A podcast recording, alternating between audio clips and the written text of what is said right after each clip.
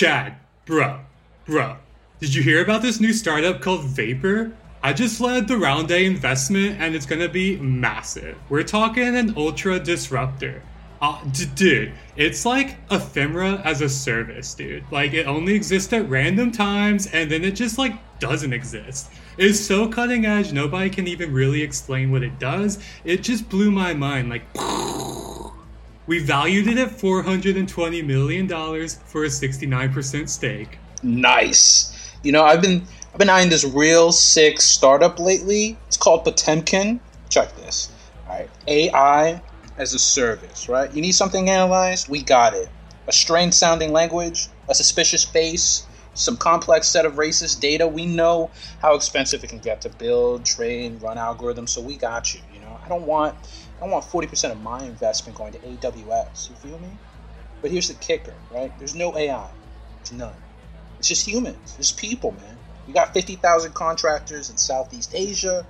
We got 10,000 in the US of A, baby. And we got 10,000 in Europa. That's the whole world, man. That's the whole world. Oh, shit. Dude, now that's a global village I want to move into. Yo, yo, all right. So, so here's this new unicorn I've been watching really closely. It's called Gulag. It's like this new joint that's like a collab between Founders Fund and SoftBank, bro. Gulag is an ultra exclusive social network. It's like Facebook meets Clubhouse, but for the radical left. It's like a secret place for all the Biden supporters and Bernie bros and Antifa to gather. I'm 100% positive it's gonna be acquired by Ali Uber, so now's the time to invest, my man. That's sick. That's that's real clear headed, bro. You know, I've been thinking, I've been thinking, you know, let's get frisky, let's get crazy, let's make a blank check company, man. It's time. you know, me and you, we've met, we've been investing for a few years. You know, we've done some rounds, mm-hmm, we've made mm-hmm. some sick products market fit. You know, I think it's time. I think it's time, man. You know, IPOs, jejune. Direct listing, jejune. That's Neanderthal shit. But SPACs, man, yo, let's let's let's make our own IPO. Let's raise fifty billion dollars from private equity funds and let's just spend it. Let's just go crazy. Let's get e-commerce companies, micro mobility. Let's buy a Let's buy a trailer park. You know, whatever we want, whatever we want, and we'll get sick returns. SPACs, SPACs. Yes, man.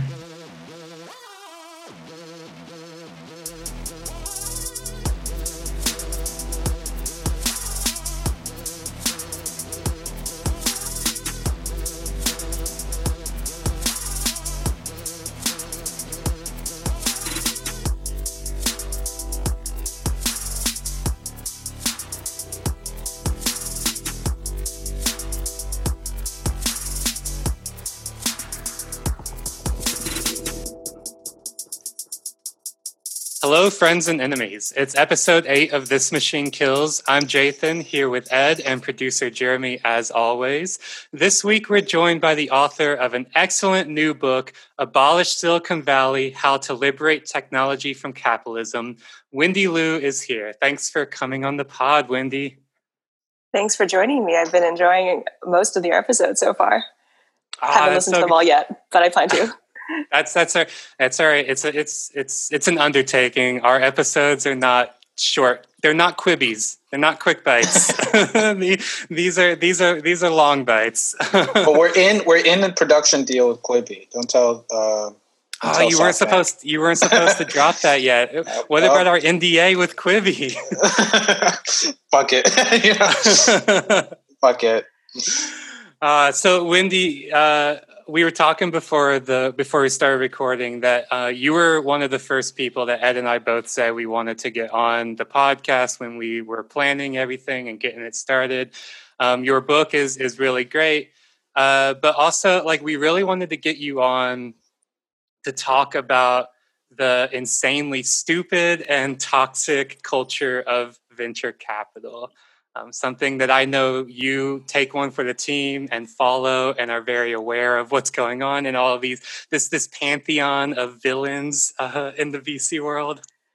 You know, it's funny because there was a time when I would like obsessively read everything about these guys just because I was so fueled with this hatred. And now I'm just kind of like, I'm not learning anything new. These people are all just stupid in the same kind of boring way. Um, the the way I've come to think about venture capital as a class is that morally they're like vultures. Uh, psychologically they're children and then intellectually they're clowns. And so there's just not that much to be learned mm-hmm. from seeing what they're talking about what gets them mad. You're just kind of like it's like seeing a toddler having a tantrum. You're like all right all right let's move on. But yeah um, uh-huh. you know it's a it's a fun thing for to talk about just partly because it's like a distraction from how horrible everything is.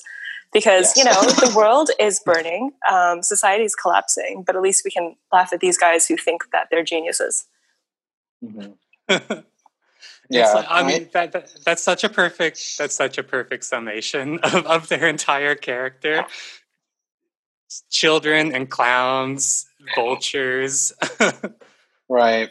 And i think it's it's also like really something that you know sometimes I wonder how much the uh, the industrial model that they've kind of built and, and cling to, and you've talked about in your book, has like socialized them, or how much like only people like that are going to be able to thrive um, in that sort of um, environment where you're constantly raising money and constantly like selling people on some harebrained scheme and constantly like making fake connections with people or uh, or networking or doing whatever you need to do to like chase a return and uh, change the world, as some of them believe, but in most, but in a lot of cases, just make money. You know. Yeah, I definitely feel that. I think that you know, to some degree, I feel I feel bad for these people, and it's maybe not fair for me to criticize them the way the way that I am, like on this kind of. No, keep it going. No, it is. no, it is. it's just it's, it's, it's like you know, it's I almost pity them because they're kind of forced to be the way they are in order to succeed in that environment, to have the kind of platform and success that they do. It is very hard to be successful in this kind of industry, in any kind of industry, really, while also clinging to your morals, to, to any sort of meaningful moral framework, and also, you know, having a sense of yourself as like just another person in a larger society as opposed to an individual, you know, trying to become a god or something. I think there's something about um, venture capital, especially, but really just late capitalism in general, that conditions people to behave in a way that is, you know, bad for them, that is bad for their soul, and it turns them into these just kind of horrible, selfish individuals, like the I don't know the the Ayn Randian fantasy of the self-interested mm. individual, and that's not good for anyone, especially these people themselves. Yeah, I, I mean, I know as like good materialists, we have to be like our conditions kind of you know shape who we are and how we behave. But I do wonder, like in you know, in in a socialist world, in the communist future, like would Paul Graham or mark Andreessen be like better people? Would they be good people, or would they just, or would they just be like these really, you know, awful, um, you know, have a you know corruption of the soul, but just not have positions of power and influence in that kind of world, right? So it's like it's like you know, do, uh, do their conditions create them, or do they thrive because they are the kind of people that are able to thrive in those conditions? That's a great question. I would love to find that out. I would, I would like to. Yeah. I'm, yeah, let's get I'm there. Pulling, I'm pulling out my calipers for this episode. I'm, measure, I'm, I'm measuring the VC skull. I'm, I'm probing their brain. I'm, uh, I'm going. I'm going for knowledge on these motherfuckers. That's make you, you ever see um, Django Unchained? Yeah, no. yeah, yeah. Oh, that scene. There's a scene where like uh, the, you know, the premise of the movie is this guy who's a slave gets freed by a bounty hunter and he wants to rescue his wife and the bounty hunter trains him to do so after they go on some contracts. And um, they get to this ranch and it's like you know at a at a point where they get caught this guy takes out a skull and starts doing phrenology at the fucking table. And i and i feel just imagine like crashing one of their parties the clubhouse party bringing out the VC skull and pointing out where these where the, certain dimples mean that they're thin skinned and other dimples mean that they're uh, dopamine seeking and so they are unable to think of anything beyond themselves for like the next five minutes. Although, although the reality of the situation is that it would be the VCs bringing out the skull at the dinner oh, yeah. party yeah. and doing phrenology. You, you know why you don't have five hundred million dollars, Ed? Let me let me let me open up this skull for you and show you that part of your brain that you, you lack. That's going to be the next part of Uber's um, Prop 22 campaign. They're just going to do that with all of their workers and be like, "This is why this person doesn't deserve to make minimum wage. It's, this is why yeah. they don't deserve a union. They don't have the dimple." They don't have the. I it's so it's great that you brought up the Prop 22 campaign mm-hmm. because this brings this brings me to Exhibit A in in our in our traveling roadshow of the VC freak. oh God! So, yeah. So if if you if you were to go onto Twitter and do a search from Paul G, who you know Paul Graham, and and quote Teamsters, you will pull up a surprisingly long list of tweets that Paul G has, has, sent out about how the AB5 is a Teamster conspiracy.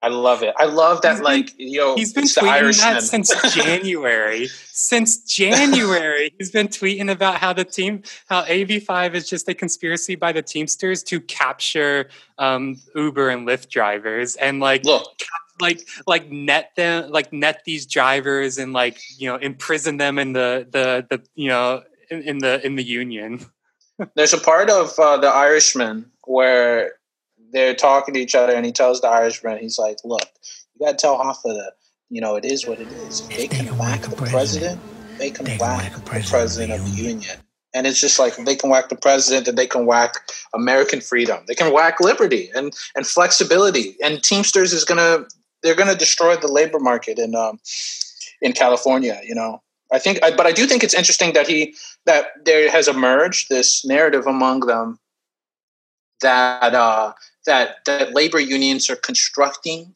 a new law when in reality, who has created the law as it stands right now? It's been the it's been the VCs and their and their vessel for capital accumulation through Uber and Lyft. They created the definition of what a, tra- a TNC, a, a, transport network company is, right? That's their law that they wrote that all the co- that California, and most of the uh, states in this country follow, right? It's their it's their influence that has constructed the law. So I think it's a little it's, it's interesting that that projection is going on for months. Yeah, you know? and I, I, think what's kind of especially interesting about that is that it's it's not like that. You know, these VCs themselves are the ones who wrote the laws and they forgot about it. It's more that they're mm-hmm. kind of just picking back, piggybacking off of others' work, and they don't even think about it. Mm-hmm. But they're just taking advantage of a political and economic environment that is designed to favor people like them, and they don't even think about that as anything other than just how the way things are. This is just natural. This is just free market capitalism. Like, no, this was a project, a political project over especially the last 40 years but even before that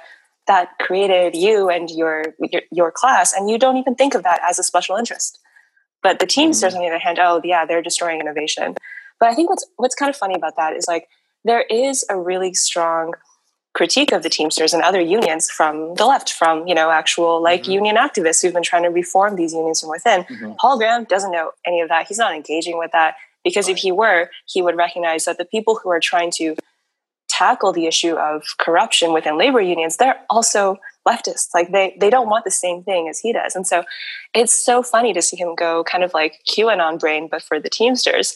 Because I'm like, what do you know? Do you know anything about unions? Like Paul, like have you have you read anything about them written by actual like union members or ac- academics? But yeah. I, I no. mean, the answer is yeah. no, and I, I don't. I don't think that these people actually read anything, right? Like, the, like they are they are told things, uh, you know, and and and like that's if you look at Paul's tweets about this, that's explicitly what he says, where he's like, um, "I asked quote, I asked someone who knows about uh, CA state politics, and the source of AB five was the Teamsters who wanted to cap." So so it's all this like I was right. told, or someone told me, or I I asked, right? And and it is that it is a very conspiratorial way of of thinking and like citing your sources. Um, but that's what, but that it also just feeds into like that's the whole decision making process of venture capital it is these like cults of personality it's like extremely uh, you know it's this extreme autocracy um, where it is like it, you know it, it, it's all just based on feelings it mm-hmm. really is yeah and i think that you, you you can't necessarily like blame someone like Paul Graham or any of these people for defaulting to believing in these sources because that is how they get deal flow, right? That is mm-hmm. how they decide is this company worth investing in? It's like, oh, you know, someone told me that this founder is actually you know lying or something or someone told me that this founder is actually amazing. Cool. I don't have any evidence except what right. people are saying and my feelings but that is like the only way they kind of get by um, because that is what it is at the end of the day. It's just venture capital is about taking a risk and you don't necessarily you can't know what's going to happen. And so they kind of have to rely on their feelings in a way that i think makes them unqualified to judge like everything else Mm. They might be good at picking out founders sometimes, but it makes it hard for them to have like a grip on reality. yeah, I mean, it's this irony that you know their brains operate like art- like artificial intelligence, in that they are just correlation seeking machines. So mm-hmm. it's like it, it, you know, it's like when when Zuckerberg you know became like this this major breakout star with facebook it's like for the next five years all vc capital was just flowing to like white you know college dropouts wearing hoodies you know? Right yeah. Like no causation you know, no analysis just pure correlation pure ai this, mechanical thinking.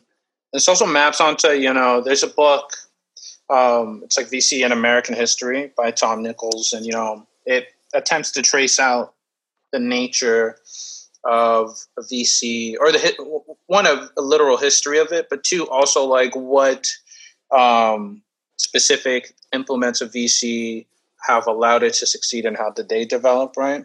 And you know, a key insight I think from there is how much you know venture capital has relied on these networks. You know, like you were talking about, Wendy, um, that a lot of people rely on information that they can get immediately so or they cultivate networks where the goal is to like funnel to them as much information as possible whether that is on if an investment is good or like whether they can get out from an investment that they know is bad or that they suspect is bad or is found out to be bad.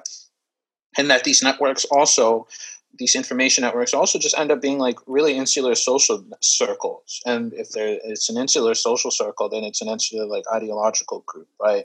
And so they end up repeating, believing, socializing each other, reinforcing like the same narrow sets of beliefs, um, and falling for each other's stuff and amping up each other's stuff um, in ways that are like hard for them to that are hard for anyone, even on the outside, to like intervene in, unless it's like dissolved, you know, because VC is in of itself not like some egalitarian, you know, enterprise, right? The premise of it re- requires people who are well connected, which means they're going to be like you know predominantly white men, wealthy, which means or with a significant amount of capital, or the ability to convince people to give up capital. So they're going to come from a narrow social class. So it's like all the ways in which VC is successful also end up being self-selecting or or select for and pressure for like odious people or behaviors that turn them into odious people that then get reflected in like the types of companies also that get propped up, right? Yeah, and I, I, like that you brought up that book. I haven't read it yet, but uh, it, from what I understand, it talks about whaling as mm-hmm. kind of the precursor of Silicon Valley, mm-hmm. and I mm-hmm. think that's a, you know, there's something. If you look at that closely, there's something that's kind of just this horrific metaphor because what is whaling? What is the whole whaling industry about? Well, you go out and you take this beautiful animal and then you just kill it, mm-hmm. and you, you know, it's this act of glory. It's this act of conquering nature. Um, and then, you know, obviously the result is horrific because then the population of this animal is driven towards extinction but then people are making money from it so who cares? And you know unfortunately that is not a bad metaphor for just how the whole industry works now because it presumes a certain attitude towards um, what is what is valuable like what is a valuable venture. Uh, and that i think is grounded on a, a kind of contempt for for nature for certain kinds of people right? Like, you know, the, the people who are working on these ships, they're expendable. No one really cares if they live or die mm-hmm. as long as you have enough of them. And I think mm-hmm. that's that is indicative of just how the industry today operates, unfortunately, um, in that it's just it is actually pretty horrific in ways that are similar to the way you know whaling was horrific. And the good thing about whaling is that somehow it was possible to kind of curb that industry, and there were protections and you know the whale population is seems like it's starting to rebound. So that's that's better than before. But with silicon valley unfortunately you have people making the argument that there's like we just have to kind of keep doing this. If the companies that are being funded are bad we just need to fund more companies. If the vcs are you know terrible people we just need to get a slightly more diverse group of vcs um, it's like no what if we just kind of like killed this industry entirely? Just had a Yeah, different way. There's a doing there's a. Nasdaq will I would like to um to extinction. yeah, right.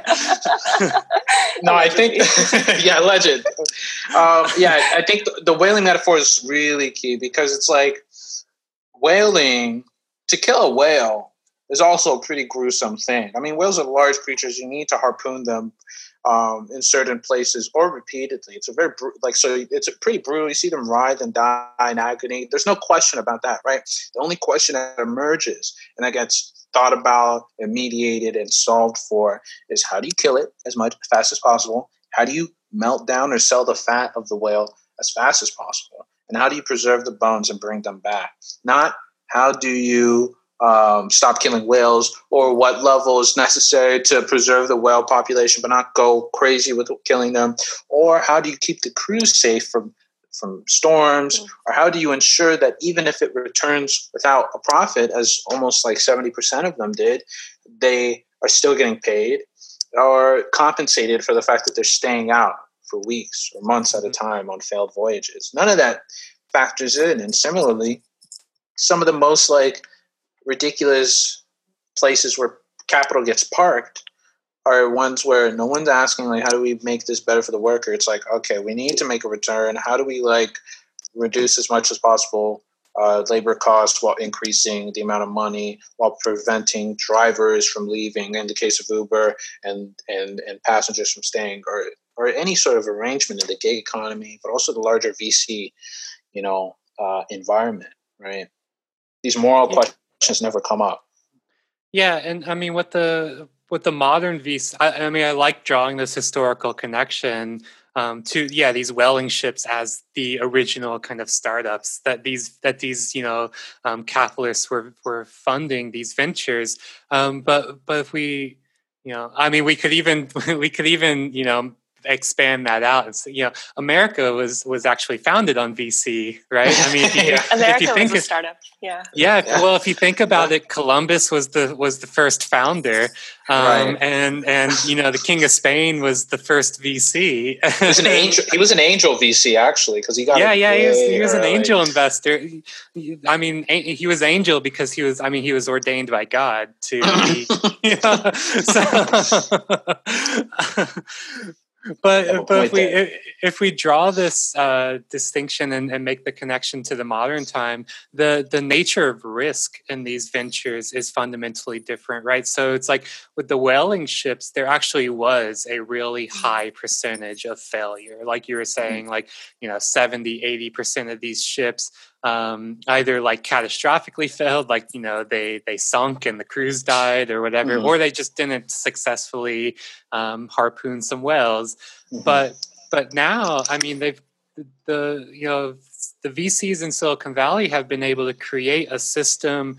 Um, in which there there essentially is no gambling, there is no risk, there is no betting, right? They've built the casino, and then Mhm. they're placing bets in their own casino, right? Like like they like they are able to by investing in something they create valuation right so they create the va- the value by the fact that they are giving something money which is just absurd right it's so circular Yeah. hmm You know, like some of the largest IPOs that have happened or are going to happen, right, are of companies that they're never going to be profitable in any real sense, in any like tantalizing sense. But their value is that they they mow through regulations, right? Or they revolutionize from the perspective of some of these people. They revolutionize things and streamline it and get the government out of your life, and uh, regulations that reduce consumer welfare and impose all these arbitrary places where the government can extract fees from licenses, from fares, from um, from standards that have to be adhered to, from like regulations about your supply chain or your working standards, blah blah blah. You know, like you remove those, you just let the free market engine ride, right? And and if a company also happens to control the whole thing and extract fees at every point, I mean that's just the free market, you know.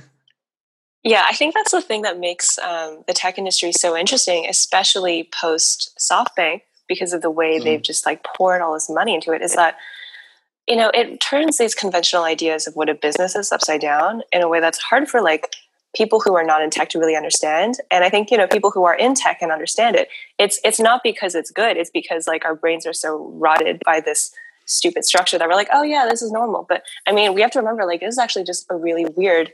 It doesn't really make sense to I don't know um, glorify a company like Uber while also saying like free the free market is good. You can't really have both those things at the same time, and it's it's like mm-hmm. a very weird system where it's just full of contradictions in a way that capitalism has always been full of contradictions.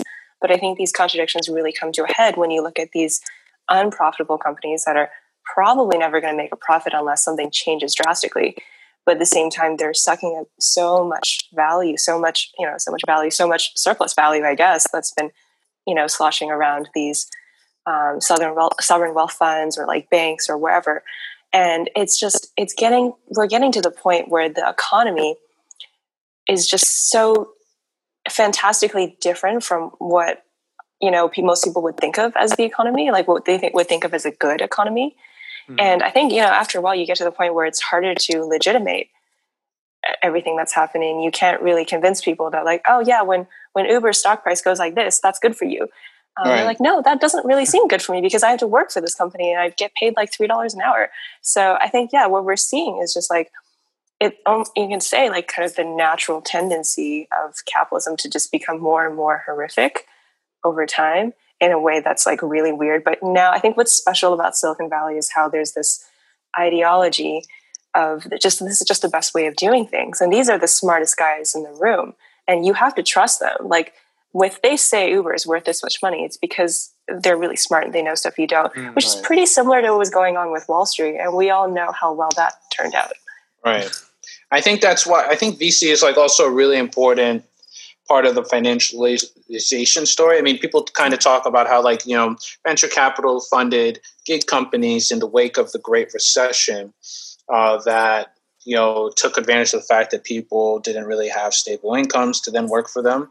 But also, like, you know, in the larger scheme of things, if you have in the in the wake of deindustrialization and austerity, as people are shifting more into like assuming large and large debts. You have the financialization and speculation of the speculation of those debts, and then you have venture capital, or in some cases, or in other cases, large tech companies just like coming in and providing low zero cost services to people without like disposable income or without secure uh, jobs, right? To to come onto the platform, give up themselves, work without dignity, or unilaterally have all their data stolen in in one way or another that gives these companies value uh, beyond everything else in the real economy, right? Because they're positioning themselves as middlemen, not in the sense that like they control. Well, I mean, we'll we're talking one one interpretation of the middleman idea, but like in the sense that like these companies sit at the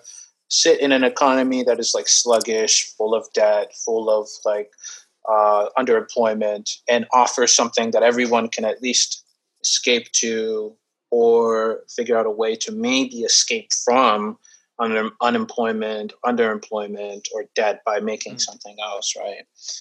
And it's just, uh, it feels like a ticking time bomb, you know? Because I think not only does that have material consequences and just like creating a larger and larger speculative bubble. But like, what does it do to people's minds and and hopes and dreams and spirits in which we live in a world where the most exciting edge of development and innovation is like uh, various schemes built on smartly moving around people who need work, right? And yeah, taking as I mean, much money.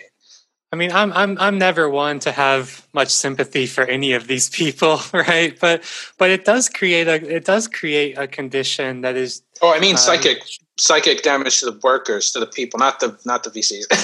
yeah, yeah, yeah, yeah, to the to the workers, but uh, it does also create a conditions that are that are truly uh, psychically traumatizing to these um quote unquote founders as well, right? Like mm-hmm. so like yeah uh, like i said I, am not one to have sympathy for them but but reading your book wendy really gave a um, this this kind of view into into that world of the the young hungry um, founders who who who desperately desperately want to please the. VCs and please the accelerators and you know and the, just do whatever they can and it, it almost mirrored this aspect of um, the way in which like the workers on working on these platforms like uber deliveroo whatever um, are controlled by these completely black box algorithms. And so they're always trying to find ways to not game the algorithm but just figure out what it wants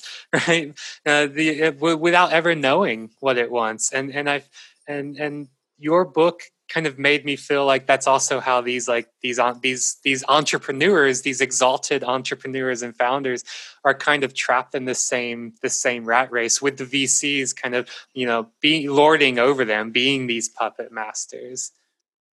Yeah i think one kind of strange byproduct of the times we live in is that you know we're in this massive socioeconomic system that doesn't have a single person pulling the strings, right? It's just, it was kind of set in motion over a pretty long period of time. There are people who have more power than others, but no one is really, you know, deciding how things are. And so we're all in these positions where we're just trying to like make do in the system and we're, you know, we're trying to follow the incentives that we see in front of us. We're trying to make judgments about what's good and what's bad based on the, the things that we see with our like very flawed, you know, imperfect ways of judging things. And so we end up do, doing things that seem rational to ourselves, but to another person don't seem rational. And I think the I like the, the comparison you made, you know, with like a founder versus just someone who's trying to please an algorithm. Because I do think there is something similar, even though the levels of, you know, like the working conditions are actually very different. But for someone who's a founder or, you know, a software engineer or someone who has theoretically like a privileged position under capitalism, they're still kind of suffering. They're still, you know, they they don't know what's going on. They're trying to make themselves into the kind of people that they think they have to be because maybe because you know they have this idea of themselves as being really good at something and people are saying like oh you're so good at this. You need to just keep doing this. And they're like oh I, I guess. I don't really like this but this is apparently what's valuable. Like i'm getting paid for it so maybe this is good. Um, there's a story about so there's this book about twitter hatching twitter um, it was written about the early days of Twitter. And I remember this exchange with um, Jack Dorsey, where Jack Dorsey is painted as this guy who doesn't really want to be like working at a startup. He, you know, was interested in fashion. He wanted to make clothes. And, you know, his uh, co- co-founders were kind of like, dude, you gotta, you gotta like stop daydreaming. You gotta stop like leaving work early and you have to focus on the business. And he's like, well, I just, I just want to like make, make jeans. And, you know, why, why did they have to do this to him? Like, I think, in another world, someone like him would not be responsible for two different companies. Um, one of you know oh, both, yeah. both of which have yeah and it's just like that doesn't make any mm. sense why not just like let someone maybe do what they want as opposed to kind of molding them into you know the perfect founder the perfect entrepreneur putting them in a position where they're responsible for things they shouldn't have to be responsible for just so that you know some other investors can can get rich off it i think this it does bad things to the founders themselves but it also creates this really toxic self-reinforcing system and i think one of the reasons why it was so difficult for me to accept the critiques of the tech industry is because kind of like what we are saying earlier about vcs there's this like vc brain or like a silicon valley brain that makes you completely disregard the criticism as just coming from like the haters they're just mm-hmm. jealous mm. all those like new york media people you know they're just sad because their industry is dying so they lash out at tech people who are actually doers and it's like that's that's one of those things where it's like a cult or it's like I don't know QAnon or something where once you're in it, it's so hard to accept the critiques as being true because you can always use some sort of defense mechanism to say that these people the critiques are just they're just wrong. They just don't get it. And mm-hmm. that's i think really dangerous. And it means that even really you know thoughtful considerate people when they're placed in this system they can become the kind of i don't know toxic horrible vcs that they look up to just because like it's it's hard not to. It, when you're in this bubble, how are you going to break out of it? Yeah, yeah. And just as a side note, Jack, if you're listening, under socialism, you can make jeans. Well, yeah. hell yeah, man. Make some jeans. In fact, we know how much you have been trying to let the board let you go to Africa more. Dude, I will take you. I'll show you around Kenya, you know, just leave the company and help and help us uh, you know get socialism going. Be a fifth yeah. column. Actually, you don't don't even leave don't even leave the company. Just hit us up on Signal. Slide into my DMs, Jack. We'll yeah. talk.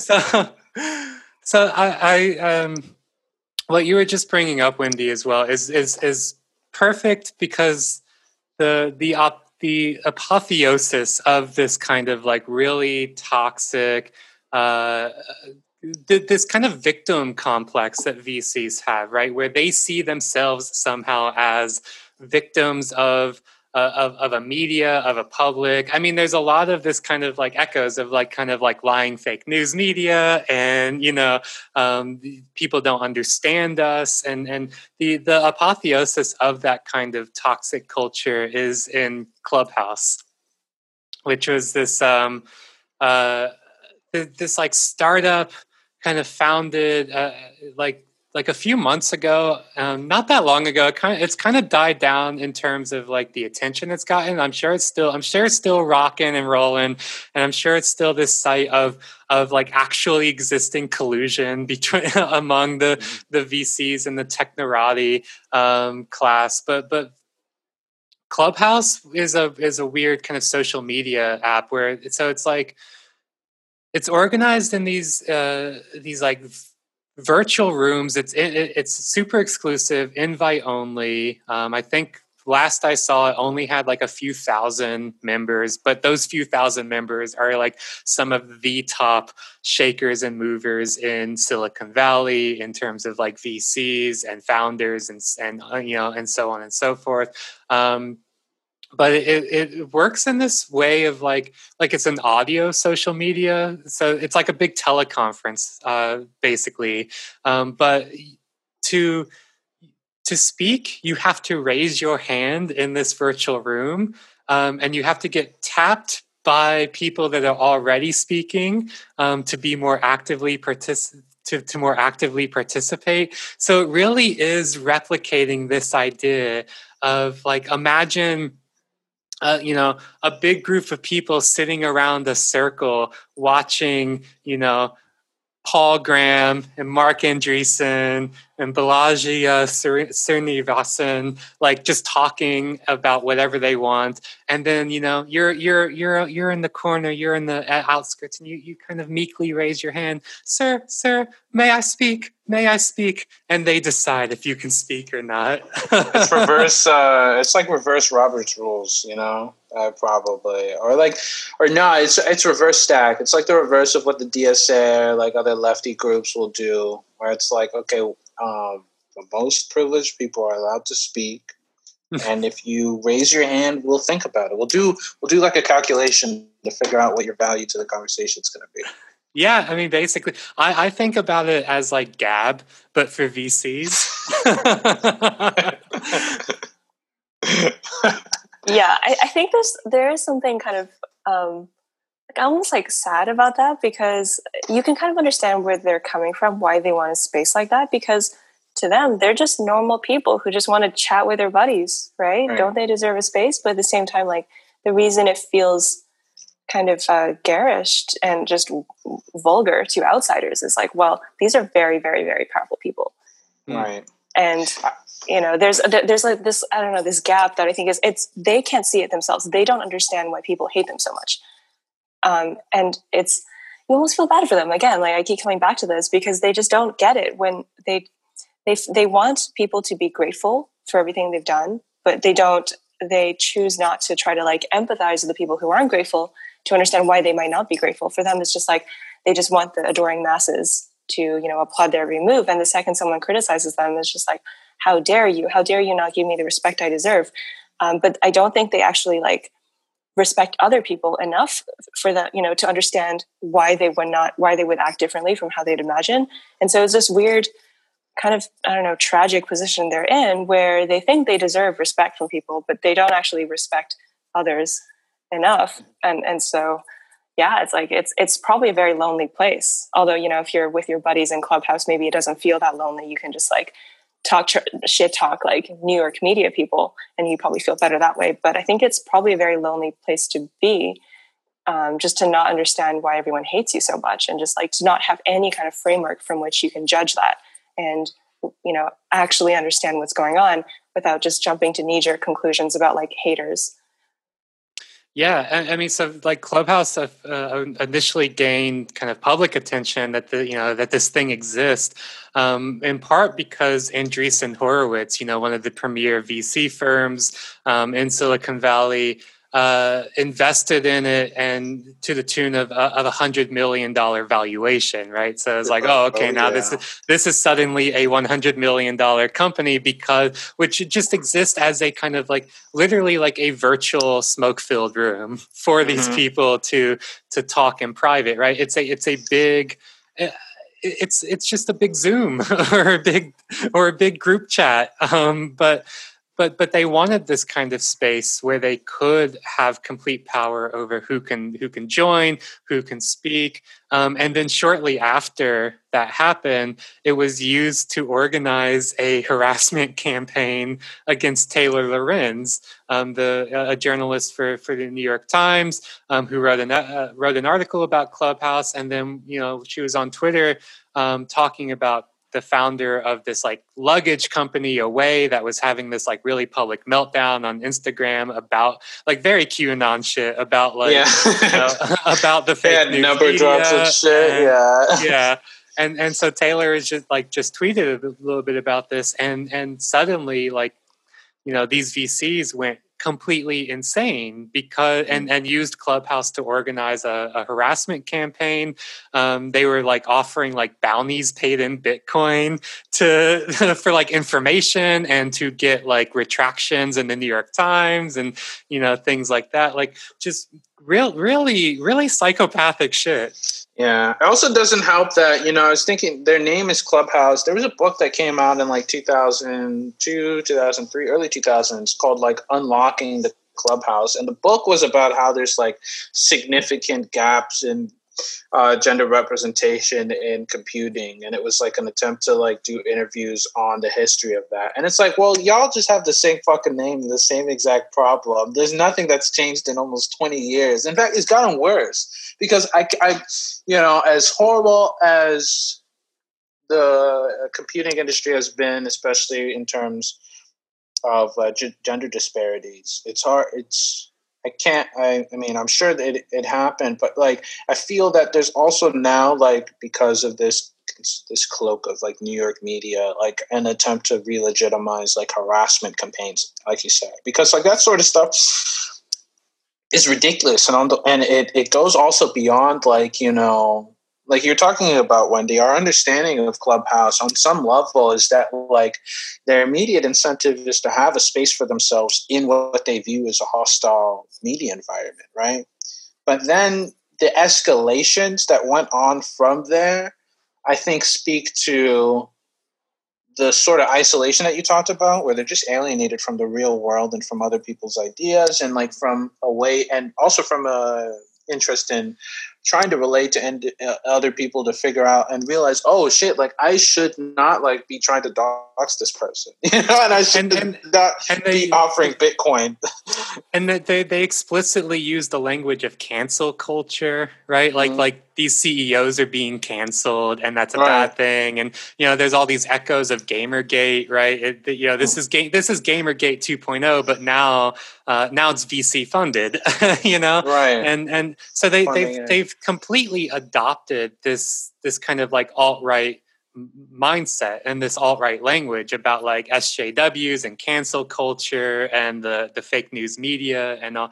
You know, that they they they have been driven insane, like everyone, by the last four years.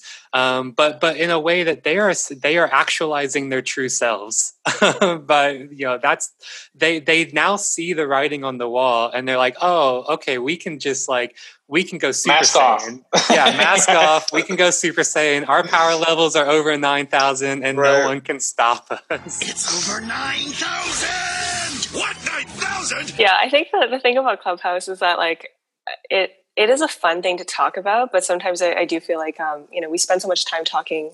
Like we all have like think so much about just the kind of superficial cultural aspects of our current political moment um, you know, not to say that's bad. I think this is normal, but it just like it just sucks because we're thinking about Clubhouse and we should be thinking about, you know, the kind of actual flows of cash that enable it. Mm, and you know, exactly. how did these people get get into power in the first place? And I think, you know, I don't care if these guys have their smoke filled virtual room; they can have it. Let's just take away their power. Let's not mm. let them. Let's not let these smoke filled rooms represent anything more than just like their inane chatterings about whatever they want. Like I don't really care about if they have these private spaces. It's like the reason Clubhouse got a hundred million dollar valu- valuation is because it is close to the halls of power. That right. is the reason that you know people want to be on it because they're like, oh, if I'm on Clubhouse, maybe this venture capitalist will invest in my next startup, and that, mm-hmm. that is kind of the problem. And this kind of cultural stuff, I think you know, I, I I totally understand why we have to talk about it, but it's just like I'm just so sick of it. You know, it's because it feels yeah. it feels like a yeah. distraction. Um, but yeah, it just it just makes me angry. The whole thing. I think it's like you know, Clubhouse is a symptom of of this problem of just Silicon Valley uh, being so powerful, being so wealthy, and yet not willing to accept the responsibility that should come with that kind of power. And instead, they're kind of just like, well, you know, we just we just want to do whatever we want. We don't want people to regulate us. We don't want people to criticize us. We just want you to, I don't know, just bow down to us as we roll out the next wave of apps that you mm-hmm. didn't ask for, but that are you are going to have to pay for. Right. You know, so something I've been also wondering about is do you think that like, you know, to an extent because like you said like the with with Silicon Valley over the years, one of the main ways they've escaped criticism is by getting outrage cycles about cultural issues, right? When like in the early, you know, when in the in the in the wake of the Great Recession, when like it like in retrospect, it's clear what problems we have now were emerging then. The main concern was about like how utopian you're allowed to be when you're talking about Silicon Valley and whether like they're going to allow protests and massive uprisings in countries under authoritarian rule or whether they're going to allow like a deepening of the democratic experiment in the United States. I'm curious if you think like that this constant outrage cycle about the cultural discon uh, contents of like their their program of their projects is like a part of a system, maybe not like some conscious design. Like I, I doubt anyone in some smoke-filled room is like, we need to constantly have like cultural outrage. But it feels like uh, such a clear consequence of the way they're structured. Where like every year, every few months, we're having like a very huge fight about a cultural uh, issue that ends up distracting, obscuring, delaying discussion about the underlying power dynamics, about who holds the money and who's mm-hmm. uh, you know, holding the purse strings and who's driving the money into various spaces or out of various spaces. Hmm. Yeah, I mean, I don't want to blame everything on neoliberalism, but that does seem to be like kind of a hallmark of it. You know what I mean? Where it's mm-hmm. like you you can criticize, like you just can't criticize the system. You you can't you mm. can't question the the tenets of the system that drive everything because like you know the whole idea is that uh, the whole idea that drives our current era is that we live in capitalism. There's no alternative. The best we can do is maybe have some slightly different ways of rearranging it. Maybe we have some some women and minorities in like positions of power. Mm. but ultimately the the idea of you know the engine of capital accumulation exploitation wage labor these are all kind of taken for granted and there's no getting around that uh, getting around that. And so i think when it comes to silicon valley it is difficult to critique it in like a more structural radical way when you're not used to critiquing anything in that way when mm-hmm. you know like especially look at the like, like liberal media critiques and maybe we'll talk about that in a bit but like most of the critiques of big tech have felt very much centered in this idea that what's wrong with tech is the culture what's wrong is the mm-hmm. fact that it's just all these like harvard dropout men as opposed to I don't know women who went to other schools or something. And it's like uh, it it feels like it's just it's not getting at the root of the problem. It's very superficial. It's very much like we just need different people. We need different cultures. We need people to wear suits instead of hoodies or whatever. I don't I don't really get it, but yeah. And I think part of the problem is that um, we need deeper critiques. We're at a moment where it's not sufficient to just say, oh, we need more competition or we need more diversity or we need we need to like you know just break up these companies and like have a little more competition. Like that's that's not enough. We're at a time when all of these different crises of capitalism are intersecting. And if we're going to have like a critique of these companies that sticks it has to be grounded in a more radical alternative vision that is not just like yeah you know mark uh, Mark Zuckerberg should re- should be replaced by Sheryl Sandberg or something, who has obviously enabled everything he's done Yeah, Yeah. A hundred percent. I'm I'm I'm over, I'm raising the roof over here. I'm loving it.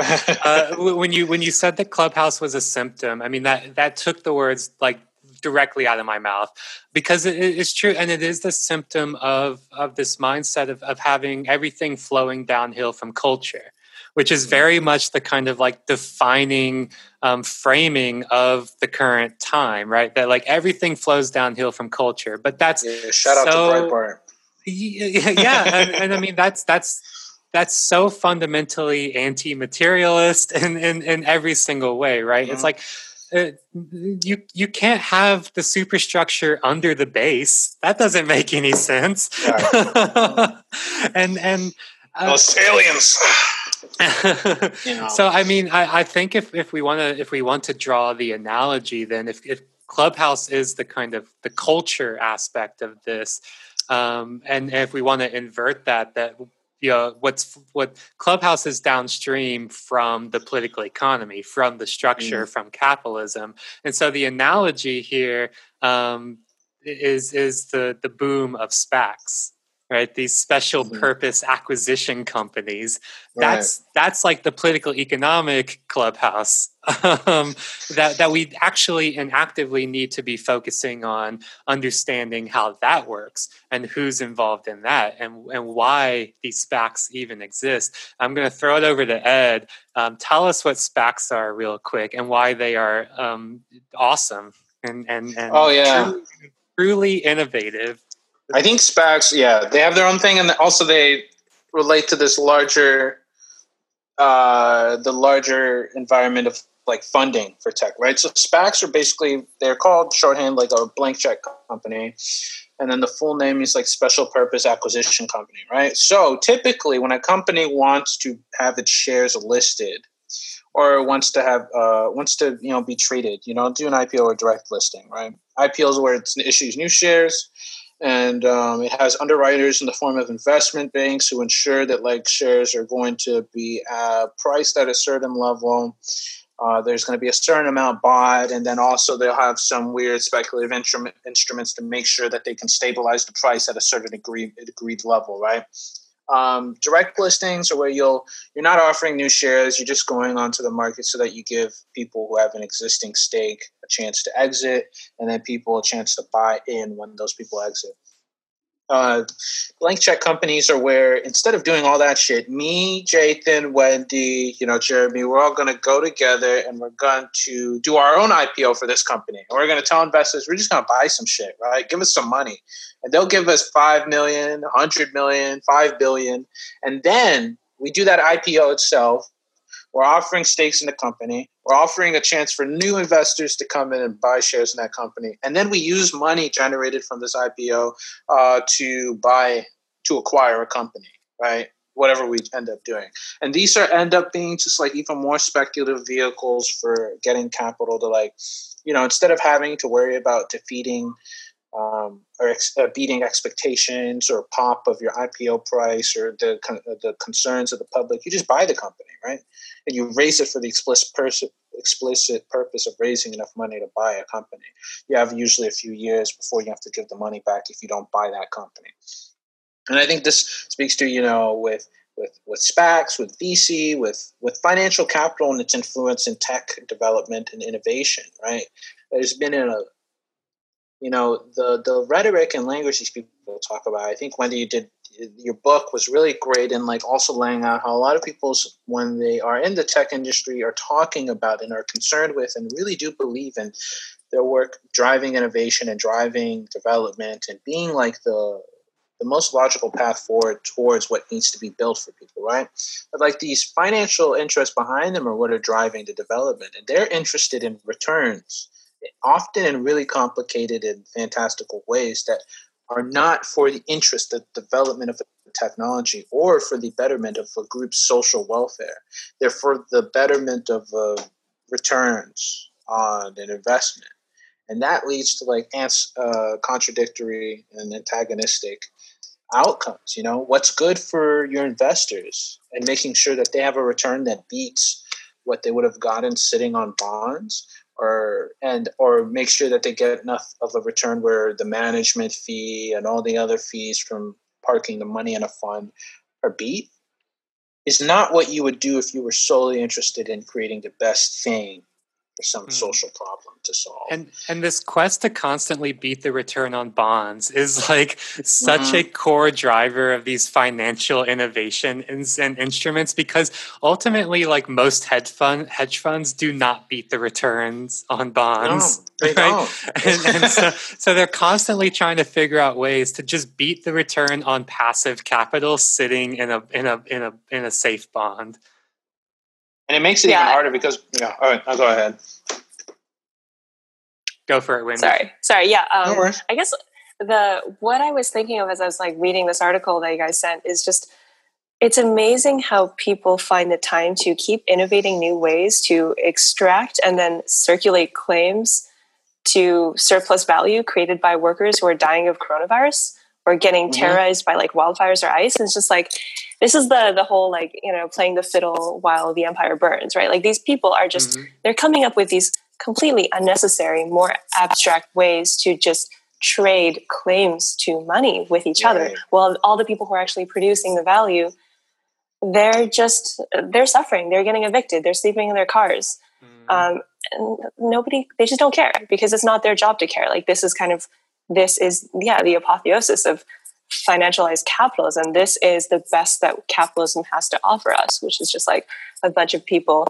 I don't know, like uh, Republican senators and just like you know random hedge fund private equity guys mm-hmm. just trading pieces of paper that say like oh i own this oh great like we're all going to become billionaires in a few years well the people who actually do the work like let's not forget they are dying of coronavirus or they're just being terrorized in a whole number of ways and like by like police or ice or whatever and like this is just kind of what we've come to expect like for you know this is normal to us. It's almost weird to even think about it as something worth commenting on because this is just kind of like the political economy we're used to where just like mm-hmm. the rich people they you know sit around in their smoke filled rooms or their virtual smoke filled rooms and just cons- you know create these conspiracies with each other to make each other wealthier while mm. you know depriving all the all the all the actual workers and everybody else in the world of control over their own labor of the material resources they need. And it's like this is just the foundation of capitalism. This is kind of the this is everything this is all capitalism really is. And what is maybe special about our current moment in time is just how how quickly this has been going on like how, how much it's accelerated and how you know tech companies in particular are really really good at scaling it up and so they you know backed by these financial interests they're able to scale. And that um, you know means that a company like uber can go from like nothing to a, worth several billion dollars in just a few decades a, few years not even just like a, a decade yeah. basically. And it's like that is unusual. And i think it, it shines a light on um, the pretty corrupt and venal dealings of just the whole financial system in a way that was you know not as obvious before but now you look at it and you you can't avoid it so i don't think i have anything like smart to say about spacs i, I don't really know much about them beyond this article but it's just they're insane i think what it, i just like i it just like every every sentence i was reading i just like felt angrier and angrier because it's like this mm-hmm. is just this is what these people do when they have no real problems in life and they're not mm-hmm. responsible mm-hmm. for the problems that they've helped create they're just like trading claims to capital amongst each other no, I think that is just suffering.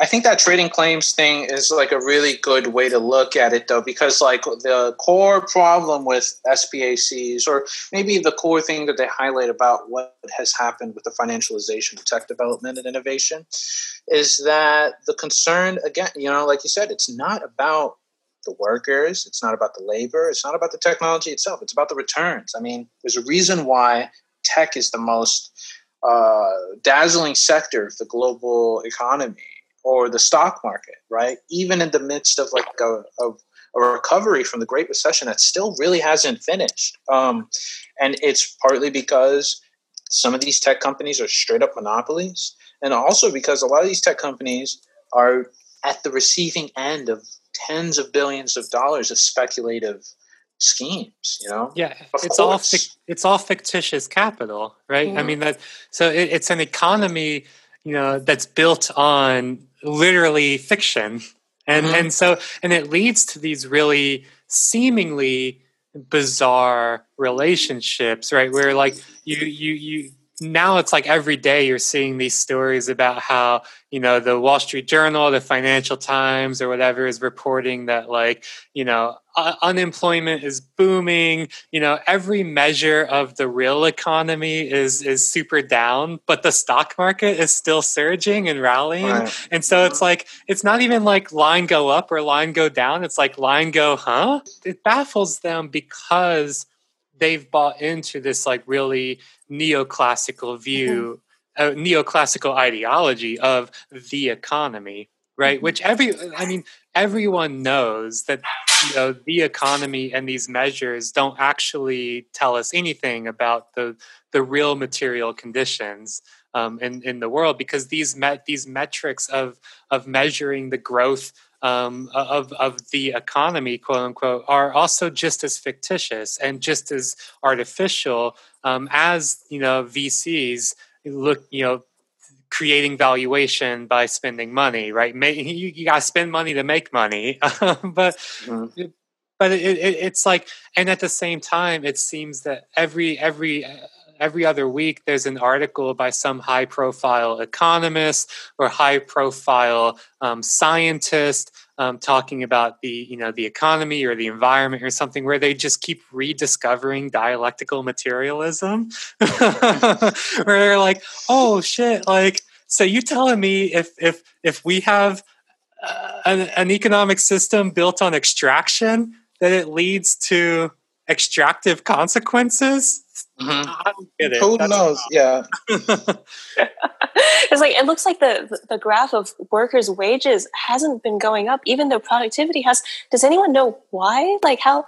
That's crazy. This doesn't make any sense. Yeah. what, what, yeah. Are, what are workers doing to? why, why, are what are they doing? it's their fault. Not, yeah. not much. Not doing that much. That's yeah, I think it it's it's it's tough because we're in this moment that it like to me it feels like this weird uncanny valley where it's possible to i guess like be a leftist and just like have such a clear-eyed critique of everything that's going wrong. And yet you can talk to someone who's also like you know well read and inquisitive but they can look around and they can only see they don't see it. Like they they just see like oh you know the the neoclassical principles that i've kind of lived my life by they, they still seem to work. Like things don't seem to be that bad like maybe there's still a hope. Mm-hmm. And I, I find this really hard because there are a lot of people in, in tech who very very much believe in the whole like i don't know steven pinker-esque whatever line that things are just kind of getting better and better. And it's like yeah. i'm like okay sure but how how do you explain like everything that's going on? It, it's tough because i you know they, they probably have like a very rational reason for everything they believe.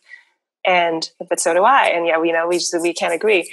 So it is a really weird moment.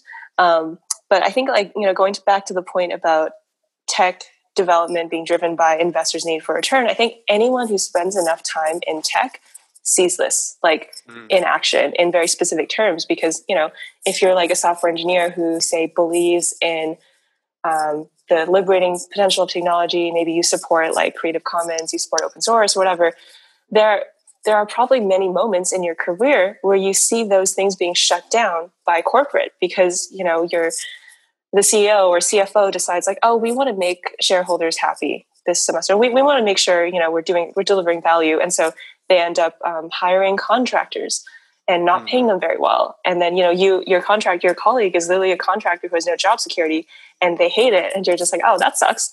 It's not my job but that sucks. Or you see that your product is being watered down in ways that are bad for users or they're charging more than they need to or they like kill a popular open source project just because they're like this isn't good for our bottom line. And it's just like there's so many moments during any career even as like a very privileged person working in tech where you recognize how harmful the driving forces behind the industry are. And i think you know if you spend enough time kind of just being disappointed by your industry over and over eventually you kind of become radicalized. That's that's my hope.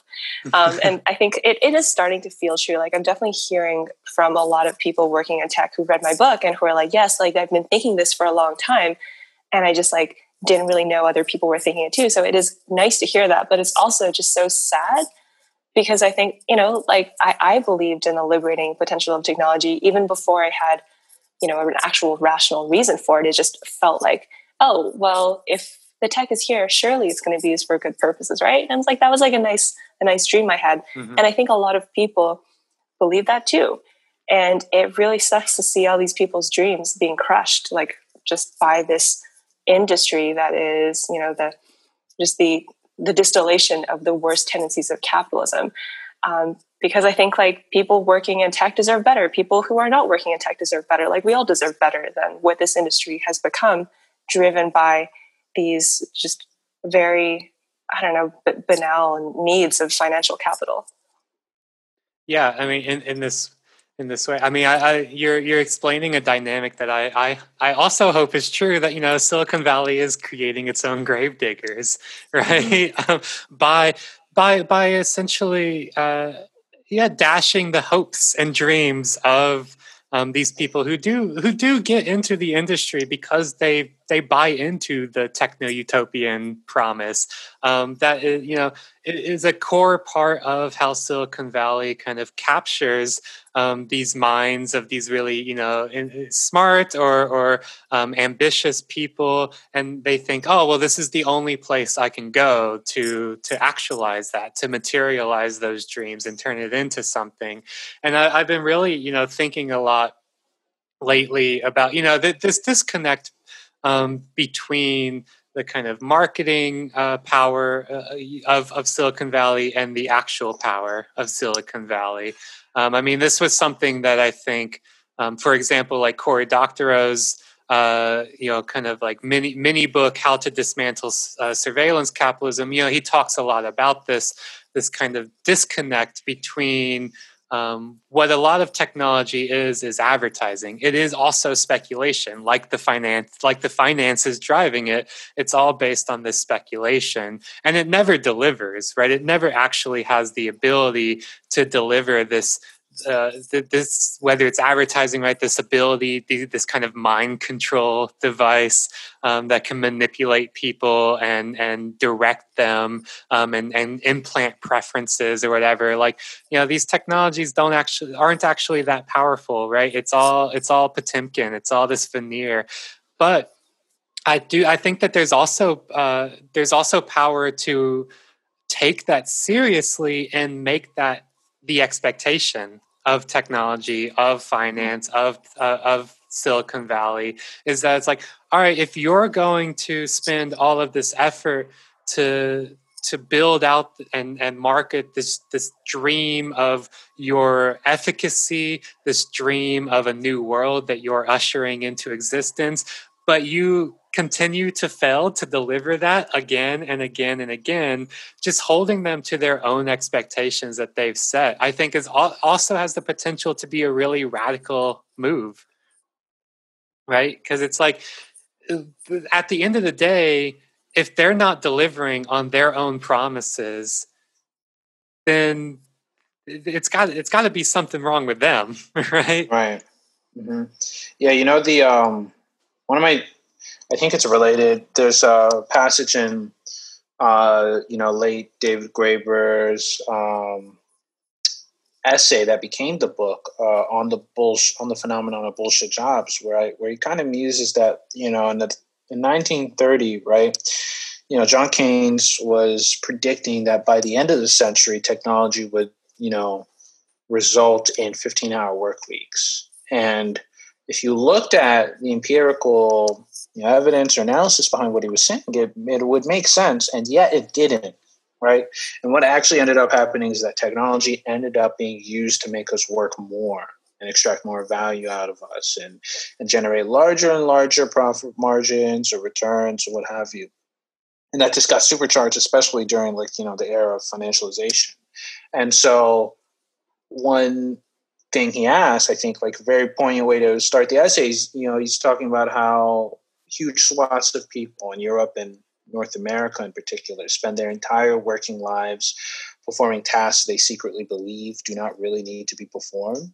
The moral and spiritual damage that comes from this situation is profound. It is a scar mm-hmm. across our collective soul, yet no one, virtually no one, talks about it. Right? And I also think, like, what results in, for example, having technological development and innovation right? Supposed to be the leading edge of discovering possibilities, political, social, and economic possibilities. What happens when like that ends up being subverted for purposes that people don't believe need to happen or believe are the wrong way to happen? You know, like what happens to our collective imagination when all the people on the front lines, brightest people in the world, or some of the brightest people, are pulled in, told that they need to get over, or in one way or another taught they need to get over a vision that they had for the way that tech mm-hmm. could be a liber- liberatory force, and and constantly push towards a vision that prioritizes returns and dominance and market share over human well-being you know? Like i think that that also i think silicon valley has been poisonous in real life with toxic chemicals with working conditions but i think it also may have i hope not a permanent scar but like a serious scar on our capacity to imagine alternatives because now almost every single vision of the future is at best a tinkering of the present instead of radical envisionings when we know these are possible and we know that like we can envision alternatives when we're doing fiction when we're reading anthropology when we're doing archaeology we know there are radically different worlds but we can't even like articulate them in our own yeah Yeah, this yeah. is go ahead wendy No, no, no. You you go ahead. I was just going to say this is something we've talked about before on on Team Can. I think it's something we'll come back to again and again. Is this idea that the the real product of this fictitious capital of this hyper speculative kind of mode of finance is the, the thing that they are producing is a a kind of a constraint of imagination, right? They're producing um, only some kinds of speculations, only sometimes, on- only certain types of fictions are are possible or realistic. The other ones are not, right? And this is very much part of the neoliberal uh, project for a very long time. Whether it's you know, uh, again to quote old Maggie Thatcher, there is no alternative, or you know, Mark Fisher talking about capitalist realism, um, or you know, uh, Milton Friedman. You know, one of my uh, one of my favorite quotes from Milton Friedman. I think it's one that's little known. Is that you know he he he said you know our job and he's talking about the the kind of chicago boys and and this you know uh, he said our our job is that um, to put our ideas on the table. So when crises arise our ideas are the ones that are ready at hand. Those are the ones that people grab to to solve and address crisis. And and and they've been really successful at doing that. Um, and and by and and but it only exists through getting people to um, either buy into their speculations or acquiesce to it, right? To feel powerless, to feel like, uh, you know, it's not that there's no alternative because the alternative, uh, the the world that they are envisioning is awesome. It's there's no alternative because I can't do anything about it.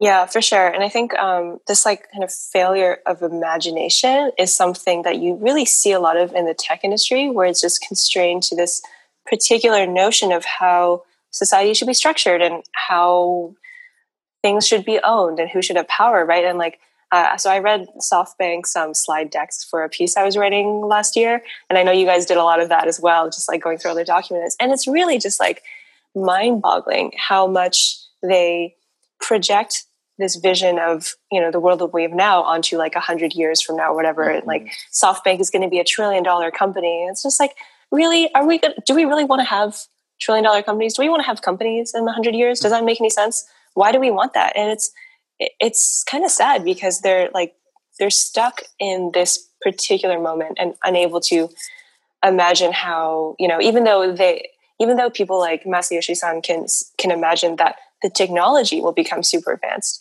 and that we'll have all these great things like we'll have um, ESP, we'll have whatever, all these like amazing things in technology, we won't have the kind of requisite changes in political economy that really should uh, that really should accompany technological changes. And it's like I don't understand why they can't see that. Is it just because they're so comfortable right now? Like you know the the reason that you know VCs and you know like centrist politicians and whatever the reason that they can't see a better future than the one we have now is maybe they actually think this is good maybe they think this is like kind of the natural order of things one where a small number of people are super rich and everybody else is just like struggling. Maybe this is actually what they want. I think, you know, figuring that out is really useful to be able to articulate a different vision. And I think the, the kind of mm-hmm. vision that we can articulate in response to that is one that negates a lot of those ideas, right? But one that isn't grounded in this hierarchy where you have a small number of people who control all the money and power and everyone else kind of has to fend for themselves. Uh, and I think this, you know, kind of ties back into um, what we were saying earlier about the tech industry and how that um, it conditions people working in tech to think in a certain way. So, you know, my book, I talk about how uh, my co-founders and I were talking about automation, and we really thought we could do this automation-based startup and like liberate people from the drudgery of work without thinking about what that would actually mean in the current economic climate. But what one of the things that that did to me was it made me think of people as just like things. Like, mm. oh, you know, I I see this woman who's making um, a salad for like a restaurant. Like, uh, her job could be automated. Everything she's doing is like so automatable. We can get rid of her. She's just a cost. Like, we don't, you know, I didn't think of her as just another person who has as much a right to the world as I do. Um, and I think this is something that is kind of codified in a lot of companies today, but especially in any tech company that's doing anything around automation, because you have to. If you work at Amazon and you're like designing the technological systems that guide warehouse workers, or if you work at Uber, you're designing the system that you know tells drivers where to go. You have to think of the workers as machines. You have to think of them as like EC2 instances. You know, you mm-hmm. spin them up when you need them, you discard them when you don't. There, mm-hmm. there's this, there's this um, framework uh, paradigm from like de- DevOps, like in software engineering, where you're supposed to treat um, servers as cattle, not pets. And I think this is a little bit of a tangent, but I think it's like it's great because it, it illustrates how um, you know it is I mean, in software engineering, it's actually good. It, it, that is a good practice. Don't get me wrong, but I think it if you apply it to just like software to um, the tech industry in general, then you can kind of see where this comes from. Where you you're supposed to treat your workers like cattle because if you don't, you're just not efficient, right? If you're mm-hmm. if you treat your workers like they're replaceable, like you can get another one in any moment. If one dies, it's fine. Then you'll be efficient, and that's how you scale quickly. And so, you know, the way companies like Amazon or Uber, the way they work, it's actually very, very efficient. It's actually, they're optimizing for the kind of un, under the constraints of the current economic system. And so they're doing everything right according to the metrics of the system. Um, and so I think that that means well, in order to contest their dominance, in order to critique them, we need a vision that's rooted in a different way of running things that, you know, mm-hmm. doesn't just boil a human being down to how efficient they can be, that doesn't treat them as cattle, uh, and yeah, I'm not really sure how we get there, but I, I you know, I also loved David Graeber's work, uh, Mark Fisher as well. Both of them were really, really influential into the way I think. And so, I, yeah, I think it is just so important now more than ever in this hell year to try to imagine uh, just a different vision, not just trying to tinker around the edges of the current system, but to put forth different principles that we should use to uh, guide how we live, how we live on this planet, how we live with each other, how we what we want to do. You know, like what do we think is worth a worthy use of our time? Um, and those are not questions we're going to get answered in Clubhouse. Right. No. Unfortunately. I think that also that's why I get really angry at the piece we'll we'll talk about for our reading series because of like the it, it's a it's a survey, right, of the ways in which Amazon, Google, and Facebook has subverted most of the infrastructure of daily life and the political economy, and the solution is to like bring back the price system. Yeah, yeah. Right? Let's get let's get let's get in let's let's get into that. Let me intro this piece before before we go off on it. So, so uh, I, I, this this kind of like technocratic way of thinking has also completely poisoned and corrupted the the critics of these companies as well, or so many of the the kind of critiques leveled against the Googles and Amazons and Facebooks of the world, right? So it's unfortunate that also a lot of um, the the critique of these companies is ultimately boils down to a kind of tinkering around the edges right it's this kind of like it's it's this like antitrust free market liberal mindset um which mm-hmm. yeah which is a yeah a lot more influential than it ought to be, and a lot more influential than than truly radical um, critique. So. Uh, in the latest issue of Harper's, um, Wendy directed us to an article uh, by uh, Barry Lynn, who is the executive director of the Open Markets Institute. So this is a crew with like Barry and like people like Matt Stoller. Uh, you know, the, this this crew of um, kind of you know they would see themselves as kind of like Roosevelt liberals, Roosevelt progressives, mm-hmm. um, and so in this in this piece, which is called the Big Tech Extortion Racket, he lays out um, this like pretty compelling case about how companies, um, particularly Amazon, Google, and Facebook, operate what he calls, you know, these really powerful quote manipulation machines. So, you know, he's talking about all of the really laying out all of the ways in which these companies are able to manipulate sellers. Um, so, you know, he, he says like you know back back in the day walmart's goal was simply to force manufacturers to offer its lower prices in order to undersell and bankrupt rival retailers.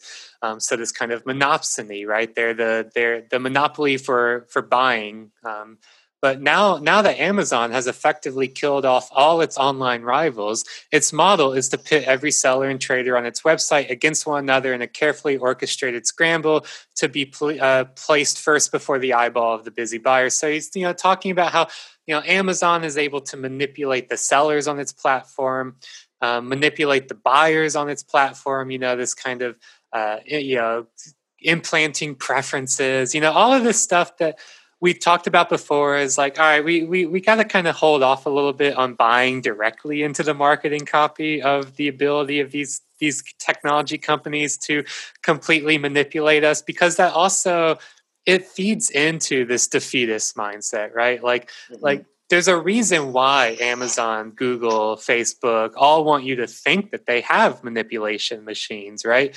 Or and then later talks about the manipulation of perception, which you know, lo and behold, is stuff like you know Cambridge Analytica, and you know, and and the Russians using Facebook to completely uh, sway mm-hmm. you know elections and stuff like that. And it's like, all right, on one hand, yeah, they're like you know these platforms are used for like very nefarious ends um, by ver- by nefarious actors. But on the other hand, like you know, you can't buy so much into into their power because what what are we meant to do in the face of that that world historic power? Um, you know, well, for for Barry, who you know for all intents and purposes, lays out this, uh, I think, a whole, you know, a compelling case about a whole series of economic, political, and social harms. Whether or not we buy directly into the power of the manipulation machines, we can say, all right, these are actually harms, and they do exist to some degree, maybe not the ultra degree that he's kind of, you know, in, in a hyperbolic way amping up, mm. but they exist in some degree. So what are we what are we meant to do about it, Barry? I mean, you're you're you're the wonk. You're the you know you're the technocratic reformer. You're the man coming with with policy solutions and policy briefs and policy reports, right? You've got man a way out of this, right? So what what what what what what does he tell us how to solve this? Fucking common carrier laws. yeah. What we have to do is make Amazon a common carrier so that mm-hmm. they cannot, uh, you know charge people different prices for the same good, or so that they we have to go back to the Magna Carta. yeah, go back to the fucking Magna Carta. We can fix that. I mean, quite literally, right? Like the people like Barry Lynn and Matt Stoller, these like antitrust, you know, prog- progressives.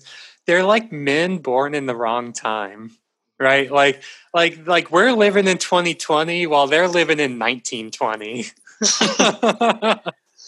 and it's so crazy too because you know they do in various points offer very important or like insightful analyses. I know like Stoller, for example, a lot of people I think in the aftermath of WeWork got like the final analysis wrong, and like Stoller came through with a really cognizant analysis of how SoftBank is just pumping up various companies that it thinks can be monopolies, um, and it doesn't so much care about a profit so much as it cares about killing competition and permanently. And then once you do that, then we can talk about what your business needs to do.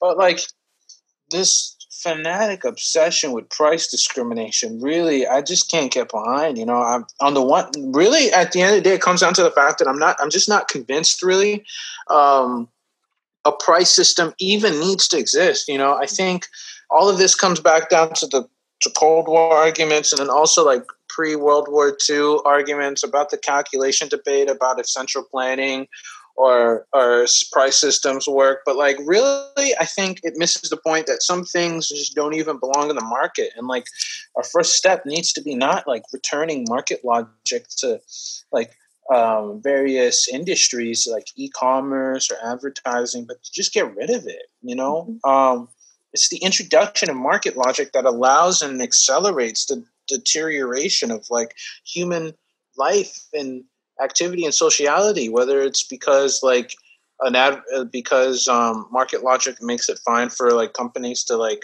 get in the business of helping structure who you hang out with, learn from, date, or you know buy from, or from the idea that like all of those things should even be commodities. You know, why should why should in all honesty, like why should anything that a human being does socially be on any sort of commodified in any sense, let alone what a human being needs to do to live and to survive. You know, it doesn't make any sense. It doesn't make any personal sense to me, and I don't think the price system should be introduced. But like, we get this long screed at the end about why the price system is the best way to dis into being uh, into being the citizens that he knows we can be. And that that's Adam going off. That's going be. off. He's throwing shit across the room. the blood is boiling.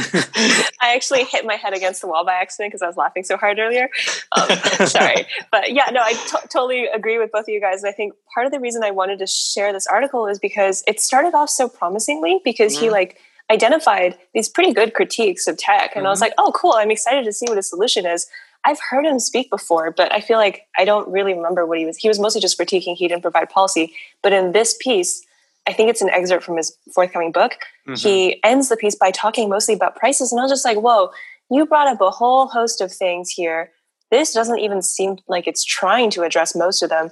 So it's very confusing. And I'm going to read out like just one sentence from yeah. this piece. Uh, the problem with personalized discrimination is that even as it empowers the masters of these corporations to atomize prices, it atomizes society at the same time.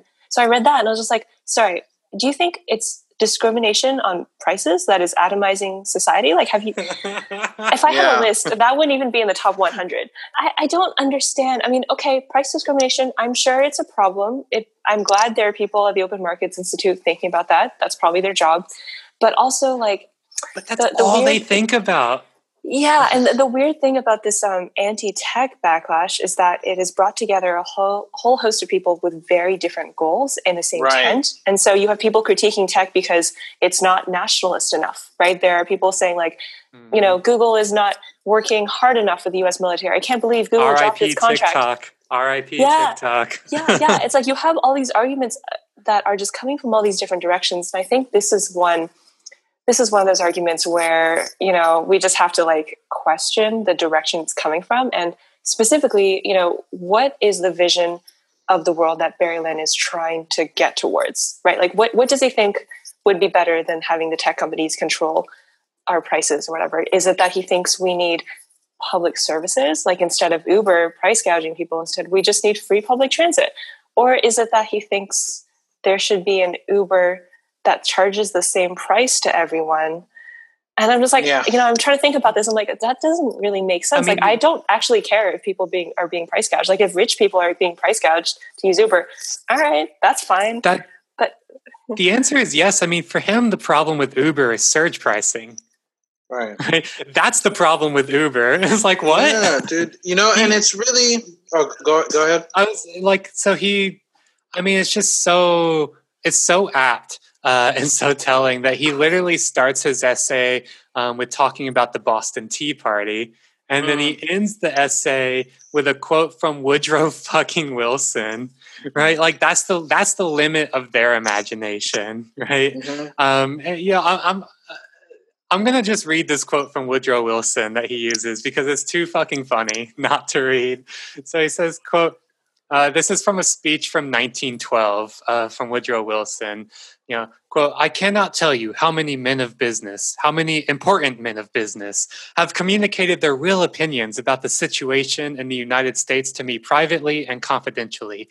They are afraid of somebody. They are afraid to make their real opinions known publicly. They tell them to me behind their hand. That means we are not masters of our own opinions. Folks, folks, I'm telling you. What does that mean? Business people, they're coming to me every day. They're saying, Donald. These very look, important men of business. They're, I'm scared. They're, they're beautiful. They're beautiful, strong men of business. They're masters. They're coming to me Yeah. every single day. Woodrow Wilson was the first guy to warn about the globalists. I just, I think it's it's I mean- important, and also a raging racist. So I can't. I, I mean, the idea. Look, also the businessmen that were talking to him about not being masters of their own opinions. I mean, like, let's like, if we break it down, Woodrow Wilson literally created like the first PR propaganda campaigns world in the World War One period to like change the tide of people's minds. They waged they waged in their own words a war on the minds of men. Like to th- this is such like a dishonest uh, use of of this quote because and I've, the I've got a counterpoint in, in four words. Hashtag Democrats help people. oh my god please no it's a reference to Alyssa, Alyssa Milano made a long list of um, you know How Democrats help people. And she started it with how- Woodrow Wilson. Yeah, you know the literal fucking racist that like held a birth of the nation screening at a uh, yeah, no, but I mean but uh, I mean, to get to the deeper points, and uh, that Wendy was really drawing out here as Mhm. well, is that I mean, ultimately, these people, you know, in this essay, the people like them. Um, there, I mean, there's direct connections with our with our critique of Shoshana Zuboff as well, right? In the sense that, like, these people are capitalist in in a very real way. Like, they are self consciously capitalist. Like Matt Stoller, Barry Lynn, like they they identify as open market, free market capitalist. Um, and but and so for them, there there is nothing outside of the market, right? It, it's they're almost like um, you know they're they're like this weird kind of doppelganger of like Hayek, right? Of this of this viewpoint of the market as the ultimate information processing machine, which is how Hayek ex- uh, explained it, right? This this idea that um, in Hayek's essay on uh, what's you know the kind of spontaneous organization, he talks about how spontaneous organization in society can happen in a way that's not, um, you know, in a top-down way because of the price systems, right? Price signals are what spontaneously organize people, and so these they, they they've completely bought into that way of understanding the economy and this way of understanding the market as as a device as really like the the ultimate innovation of of humanity is the price signal and the market. Um, and so for them the the problems that they have with these companies echo the same exact problems that Zuboff has which is that they are corrupting this mm. this perfect technology of the market. They are mm-hmm. corrupting this perfect device of price signals. And they're, they're you know they're making what ought to be um, the ultimate tool for human wealth well-being into um, the you know they, they're capturing it which which just leads to absurd conclusions like saying that um, the, price, the price signal is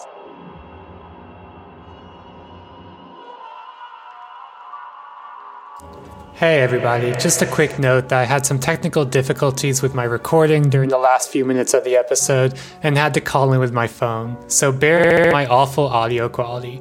And uh, in the midst of that mess, we also didn't give Wendy a proper send off. So please check out her highly necessary book, Abolish Silicon Valley, and follow her on Twitter at Dell System.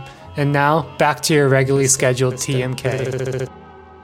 Right. So, I mean, for Barry Lynn, like, in, in a really bizarre way, prices, he sees prices as the foundation of democracy. Mhm. With, with, you know, so he, like, in his piece, he says, quote, prices play a major role in making the public the public. It is one of the main factors that allow people to stand together in a town hall or Congress and compare personal experiences with one another in ways that allow us to identify patterns and structural problems so that we can make decisions as a community. What the fuck does that mean? Like, mm-hmm. like this, this essay is just going off the rails. Someone has to stop these libs. These libs have to be stopped yeah. before they go too far. So I, so actually i um like i wrote down that whole what question mark your brain on neoliberalism i don't remember exactly what i was thinking then but i just i guess i thought it was a really weird quote and just like to continue that he ends by saying that well structured markets are also one of the primary institutions providing that basic stuff of democracy trust trustworthy information about potentially dangerous concentrations of economic and political power and i read that I was just like no markets are how this power does get concentrated and like you know maybe he's right in some sense i'm sure there's scenarios where markets are useful. But you know, in the world we live in now, where we have all these, like the free market is basically out of control. Markets are not something we should be praising, or not something we should be glorifying as providing a source of, uh, I don't know, like counterpower. Instead, they're they are the things that they're the thing that allows this political power to be constant. You know, it's kind of like what you guys are saying about how they're these are 1920s men just in the wrong century. Mm-hmm it's kind of what it feels like because maybe in the 1920s it made sense to make that argument but in 2020 we're in all these like crises that have been brought about by this whole market system by this framework of treating everything as something to be commodified and it's just like we're not going to market our way out of this you can't just like apply more free right. thinking to get out of the problem. No, I am very, I'm very anti-market. I think listeners should be too. There's a really good essay by Evgeny Morozov of um, that is a sort of introduction to the calculation debate, and it it, it also functions as um, for the calculation debate, right? You know, there are lots of underlying ideas about why prices work best. Partly, people think that prices compress a lot of information about supply and demand and taste and and, and desires of, of various groups of the population, but also because there's a really fervent, zealous belief in the idea that competition is the way that we discover things, and that competition is the ideal way of discovering new knowledge about goods and services, about technologies, and about the population itself. And, um, you know, part of the essay that he has is he's trying to argue price system is flawed and he does that one way by talking about these arguments that think data is going to replace pricing right and that if we just have enough data everywhere then price will be obsolete. And I think that you know his analysis of it is useful here in ending up pushing back up against why the price system in Barry's world is not going to work. So when he's critiquing the idea that data is going to replace price, uh, price systems, but also saying why price systems are limited. He talks about how price systems operate on like a necessity of a knowledge system where everyone shares understandings, behaviors, frameworks of contextualizing and understanding things, right? So he says, from read from a Hayekian perspective, the digital economy simply formalizes and improves early processes of opinion formation, making the reputations of market participants easier to update in real time or simply alerting customers via notification on their phone to the launch of a new taxi service where the driver would be happy to whistle the client's favorite tune. But when you when you think really about what's happening, right, when price systems or information is being compressed into price systems, there, especially in the digital economy, it obscures uh, the ways that tech innovation is really just ways to disrupt institutions, right? And that what happens is prices aren't being replaced or shifted, uh, but that collectively legal solutions um, built up over time are being replaced by individual market ones driven by VC or driven by specific firms. And that, you know, with the example of taxi, he'll, he'll say uh, the rigidity of taxi fares was not a consequence of uh, flawed um, assumptions about price and information, but a reflection of the legal conditions imposed on the cab owners. What they knew about passengers or changing con- market conditions was irrelevant, as they were legally compelled to offer the same service at the same rates to everyone, right? And you know, this is a sort of the ideal that Barry wants. Barry is would look at a situation where you have uh, same prices mandated uh, for the same types of service as ideal. But what we're interested in, one, there are limits to the taxi model, right? The taxi taxi services, even though they charge the same price, the same type of service, we're limited in some ways and where the service would end up being. Right? And we're also limited in um, their own ways of being compensated, right? A taxi service, it doesn't matter if um, everyone has to be charged the same way. When a taxi driver drops someone off and, and drives back to the city so that they can get another fare, they have deadhead uh, miles and they're not getting paid properly for that. The price system has nothing to do with that sort of issue, right? That's structuring the way that service is provided in a marketplace or valued in a marketplace. And I think what Morozov argues and what I think we can see when we look at Barry's argument that um, to, we end up getting distracted from. We're told that what really matters is we need to be citizen consumers. We need to have access to fair services. We need to be able to rely on like Amazon having the same price as it does for a neighbor. But the real thing is asking whether or not these things need to be priced in the first place and whether or not we would deserve them as a right for being a human being. And I think in a lot of instances, if we did that, we'd have to radically restructure the society. You know, what does a society look like where most of the stuff that Amazon or a significant part of stuff that's offered on e-commerce platforms is not allowed to be offered because you are given a right to sell it. Well, that's like too complex a problem. So it's not going to be talked about. What we need to do is just like add prices. Yeah, amen. And I think um I, I try to make this argument in the book. I don't know if the analogy quite works, but in software engineering, there's this thing you know, once in a while you'll get to a point where the system you've built just doesn't really work. Like you just need to basically tear it down and build it again because mm-hmm. maybe the technology that you're working with has developed since then. Maybe they're like there's like new versions. Maybe there's just like a new paradigm of doing it, and it sucks. It's going to feel bad when you have to delete all the code you wrote, but you know it'll be worth it because the new code base you build will be more robust, more suitable to the current environment, shall we say, the material conditions. And you know, you just have to bite the bullet and do it. And I think this is something that like we all need to look at capitalism like that. We all have to recognize that the way capitalism is now developed in a very specific set of circumstances and with a very limited imagination, and that we should think of it as innovation to and, and to like uh, we should think of it as an improvement to try to tweak or just like even you know abolish rebuild the system in a way that um, it uh, you know everyone should pay the same price for the same thing but instead something like from each according to ability and to each according to need and I think it's, you know, if you frame it in terms of innovation, I think it's like more compelling than just by saying like, oh, you know, capitalism is, is um, bad and we need to make it more fair. I think instead it's like we want to improve the system of production that we have. We want to innovate. We want to come up with something, um, you know, more suited to the times that we're in and one that's actually like just better. Uh, because, you know, that that is fundamentally what we're all interested in. And it's just so frustrating to hear anti-capitalist critique derided as if it's I don't know like just dinosaurs or whatever. It's like people who just aren't getting people who don't care about progress. They're like, well, no, I, I care about progress. I care about human progress. I care about building our socioeconomic system in a way that is sustainable and fair to the people within it. So yeah, I think you know basically I think we need to find a way to like reclaim this idea that um th- this idea of progress types who you know actually when you when um when you're reading that Woodrow Wilson quote, Jathan, I was like, that sounds like a quote that they would say in Clubhouse. That sounds very much like you know, the VC mindset. Uh, but we need to take away their claim to you know this idea of like progress and just like making things better because I think that is what the left cares about more than any other political project. The goal is to of production so that they are just more more I can say more efficient even, but they're just better. And you know, it's a that hopefully is a pro- is a project that a lot of people could get behind.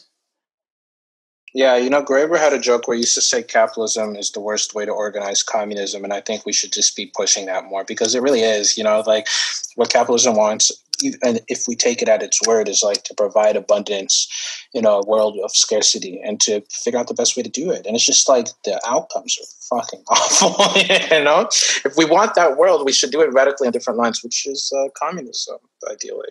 That seems like a great note to end on. Yeah, I mean, sorry, sorry. but go ahead, Jathan. Sorry.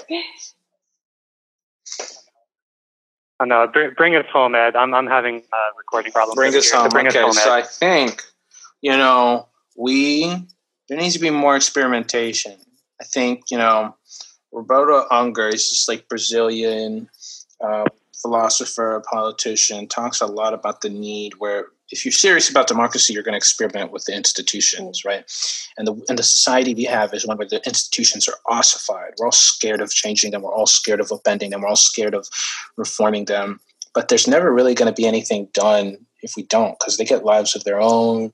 They convince people to get lives that are solely dedicated to preserving them, and we don't want that. We want people to be uh, we want people to be free, right? And the way to do that is uh, mm let's assume we don't know how to do that. We got to experiment. We have to constantly experiment. Um, and I think you know, I think a lot about what you're saying. What's the best way to get some people who are like diehard capitalists or grown up in capitalism to get there?